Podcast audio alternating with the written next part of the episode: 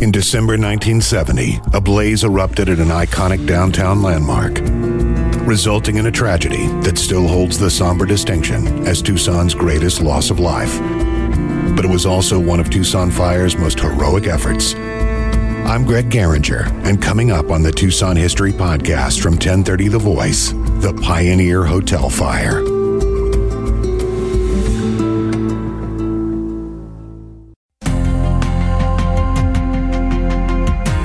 Downtown Tucson has experienced a renaissance in recent years. New hotels, condos, restaurants, and bars have emerged, transforming the landscape. But there are still reminders of a bygone era. At 100 North Stone is a rather unspectacular 11 story building, housing offices and apartments. Its bland facade of concrete and vertical glass striping maybe appeared modern for a short while in the late 80s and early 90s it's likely that many residents that live, work, or play in downtown Tucson are completely unaware of the bones that lie beneath that exterior.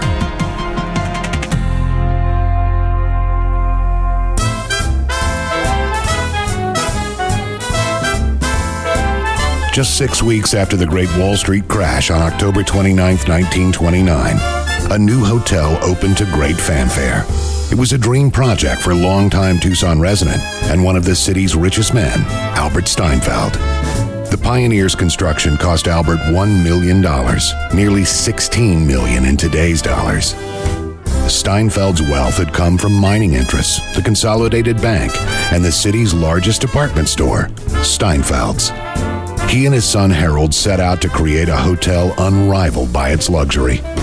They hired local architect Roy Place to design it Place was the main architect for U of A throughout the 20s and 30s. He chose to go Spanish Revival with the Pioneer, which was all the rage at the close of the decade. The Pioneer was Tucson's tallest structure at 11 stories. It featured a rooftop garden and the largest ballroom in America at the time. Civic leaders saw it as a source of great pride and a testament to the bright future that lay ahead for Tucson and one of the biggest boasts was the modern Pioneer was fireproof.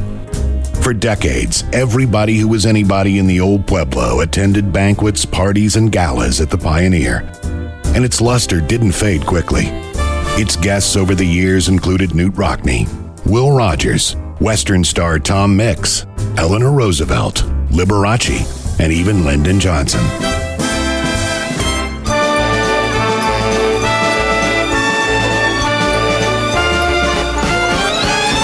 By December 1970, the hotel was showing its age, but it was still playing host to large and elegant events. On the evening of Friday, December 20th, over 350 had gathered in the main ballroom for Hughes Aircraft's holiday party. The festivities continued past midnight. Then, between 12:19 and 12:20 a.m., Tucson fire dispatchers began receiving a series of calls. Tucson Fire Department, Asmus. Uh, this is the downtown shopper's garage. Uh, there's a deputy out here, and somebody's yelling fire over near the Pioneer Hotel. A car is on fire. Car on fire at the Pioneer Hotel? Near the Pioneer Hotel. Tucson Fire Department. This is the Pioneer Hotel. I think we have a fire on the seventh floor. On the second floor? Seventh. Seventh. Engine 1, Engine 2, Engine 3, Ladder 1, Ladder 3, and Rescue 1. Pioneer Hotel. Fire reported 3rd or 7th floor. Firemen on the first truck that arrived at 1222 witnessed a woman leap to her death as they were extending the first ladder. Station 1 unit responding. Check Station 1. Three approaching the scene. Do we have any instructions? By 1223, the first three fire engines had arrived. At 1245 was the fourth and final alarm. After Chief Leonel Peterson's appeal that all help was needed on scene. Fire started full alert on that. We'll need all help we can get to the scene. 4, Engine 9, Ladder 4, 80 North Stone, Pioneer Hotel, fourth alarm. A massive amount of manpower and equipment had arrived. 11 engines, 3 ladders, 5 medical rescue trucks, and 203 firemen. The blaze was spreading rapidly up the open stairwells. With non fireproof carpets, wallpaper, and holiday decorations, acting as powerful fuel, propelling the fire with extraordinary speed and engulfing the 4th through 11th floors. On the eighth floor, about the middle on the uh, west side, we've got a lot of fire coming out of one room. Go to the eighth floor. Lay off that uh, standpipe. Take inch and a half, two and a half inch holes with you. You can get into the standpipe from the Street side. It was an easy exit for those still in attendance at the Hughes aircraft party in the ballroom.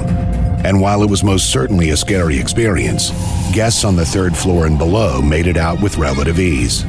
But it was far more difficult for guests on floors 4 through 8, and terrifying for those on floors 9 through 11. Ladders only extended 100 feet, hindering rescuers' ability to reach those above the 8th floor. The north fire escape was blocked by the fire. It wasn't long before some guests began fashioning ropes from bed sheets in an effort to escape the blaze. And in an act of utter desperation, a few others even threw mattresses out of windows and leapt, hoping they could land safely upon them. Uh, police officer just informed us that there's people behind the building may be jumping off. They would not survive the fall. Rescue units at the scene take resuscitators to the sixth floor. Tucson firefighters valiantly rescued 84 guests. We've got a victim up there now. She's bleeding all right. She's unconscious. We're going to have to try and get her down. Including those on fire escapes, window ledges, and even drain pipes. On the ninth floor, we have some uh, people on the balcony. Ambulances ferried the injured to TMC, nearby Carl Hayden, You want to use Sal Hayden instead of CMC then? and even to the VA hospital. Yeah, I just talked to the doctor in charge there. I think he said he could take about 14. With an orange glow hanging over downtown, crowds and the news media had gathered to witness the spectacle. Despite an initial shortage of air packs for breathing and issues with aged hose couplings in the hotel, firefighters were able to eventually get hoses to each floor to extinguish the blaze. The fire was declared under control at 1:16 a.m., less than 1 hour after the first calls. The crews spent the next two and a half hours going room by room with the somber task of searching for victims. They're tying a white cloth around the doorknob on uh, after they search each room. The ninth and eighth floor, then 30 check all victims been located. This total of eight. We found more victims up here. We'll need some more assistance to get them out. No, no rush. They are already gone. Let's help the living. By 3 a.m., they reached the 11th floor penthouse to find Albert Steinfeld's son Harold and his wife deceased. 6 1, uh, Mr. and Mrs. Steinfeld, okay.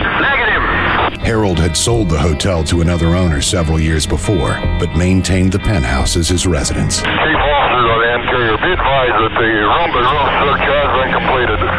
Have you reported all victims have been uh, taken out of this building? That's negative. Good feedback. We have a few more yet. That's at 247. Okay, thank you. In the end, 29 would die, including several children. Most victims succumbed to smoke inhalation in their rooms. And there were the handful that chose to jump before being burned alive. 34 first responders were injured, including 19 that needed treatment in a hospital. Firefighters began leaving the scene by 3:22 a.m. Many would suffer post-traumatic stress disorder as a result of their involvement in the Pioneer Hotel fire. This in an era when we knew little about it. Frank Tamayo, one of the firefighters on scene, later recalled, We put it in the back of our minds and we didn't want to talk about it. It hurt. It was terrible.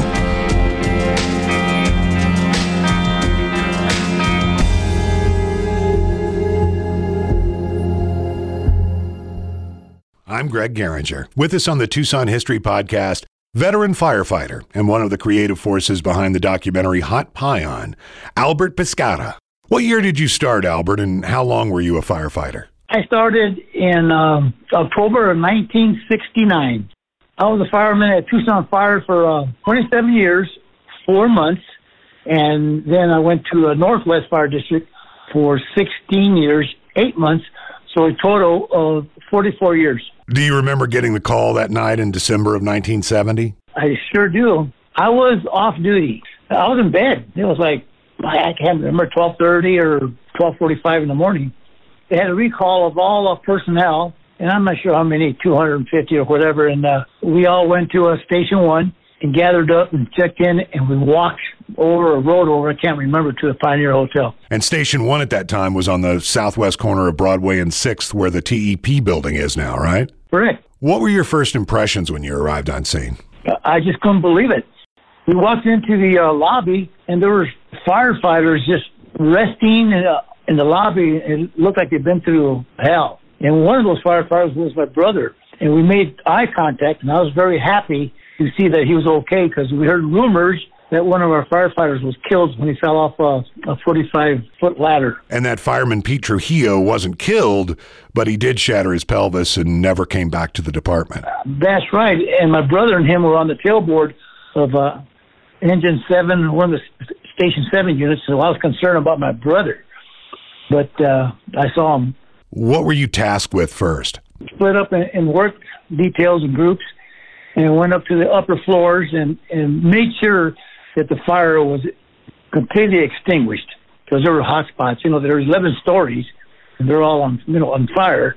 So you had, we had to work our way up and make sure that they were all were uh, extinguished. In addition to some issues with an early shortage of breathing packs and hose coupling problems with the hall boxes, what was something else that created challenges that night? There were some firefighters. They were asking for help, we'll say, on the fifth or sixth or seventh floor. And the firefighters were going up the stairwells. The doors leading to the hallway weren't marked, like five, six, seven. And they were like almost like lost in the smoke and then in, in the fire. They didn't know where they were at. The people on the first three floors didn't seem to have any trouble getting out. Where did the real problems begin? The problems were from the fourth floor to the 11th floor because there was two open stairwells and they acted like chimneys. Fire, smoke, and gases went up from the fourth floor all the way to the 11th floor. You guys did an amazing job with the rescues, but it's also impressive the blaze was declared under control less than one hour after the first call. It's common knowledge that that fire went out pretty quickly for the extent and amount of fire we had. Uh, you know, approximately an hour. So that's pretty pretty good for fire from the uh, fourth to 11th floor. After that, the room by room search occurred. Did you go into any of the rooms? I did go into some rooms. Yeah, several rooms, and uh, I was just amazed of, on the devastation of some of the rooms. And then other rooms were almost virtually untouched, besides uh, smoke stains. Some personnel and equipment started leaving after 3 a.m. What time did you leave the scene, and what was the next day like for you? We left six thirty or seven in the morning because I had to work at eight at Station Ten at Allen Park. Park. So went home, got a clean uh, set of uh, uniforms, and went to work at eight in the morning at Station Ten at Holland Park. And uh, they let us sleep for a few hours, and then we got up and started washing holes and, and cleaning equipment. Some firemen probably did experience PTSD afterwards. Did it stick with you? Uh, yes. And right after the fire, we were instructed by our administration not to talk about it because they knew there were going to be some lawsuits, you know, to the city of Tucson, and uh, so we weren't allowed to talk about it. So we were afraid to talk about it because we didn't want to get in trouble and defy a, a order of you know not making comments. For all these years, we hardly talked about it. And then when I did the uh, the Hot Pion uh, short film documentary, we interviewed uh, I don't know about five firefighters, and the stories they were telling me, I was just simply amazed. I did not know they went through hell. Uh, I didn't know. My own brother was talking about what he did on the aerial truck, removing uh, people from the upper floors. We never talked about it because we were told not to. So tell me a little bit more about the documentary you were involved with on the 40th anniversary in 2010. We produced a short film documentary, and we have it in the Library of Congress in D.C. It, premiered at the 40th anniversary of the fire at the Fox Theater. We had a full house. You to go back to YouTube and put in Hot H-O-T Pion P-I-O-N. And the reason we named it Hot Pion because the sign on the roof of the Pioneer that night malfunctioned, and they used to say Hotel Pioneer. Well, they said Hot Pion. That was kind of eerie. So, what was the legacy of the Pioneer Hotel fire? What things changed afterwards? The uh, fire codes were uh, were improved. First of all, they required uh, sprinkler systems in all buildings were a certain amount of feet, I think like 75 feet. And uh, also, no open stairwells. All stairwells had to be, whether interior or exterior, had to be enclosed. And uh, some of the materials needed to be uh, fire retardant. And there was uh, numerous uh, fire codes that improved the safety of, of people. And then also, within the city, we bought a uh, articulating, elevating platform, which was the tallest in the United States, called the Firebird, as a Firebird, and it was 150 feet tall, articulating platform. Is there anything else in your career that had as big of a lasting impact upon you as the Pioneer Fire?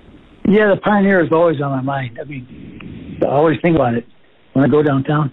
But I was also, when I went to Northwest Fire District as an assistant chief, uh, I was first in at the um, Safeway Gabrielle Gifford shootings, 19 shot, six dead.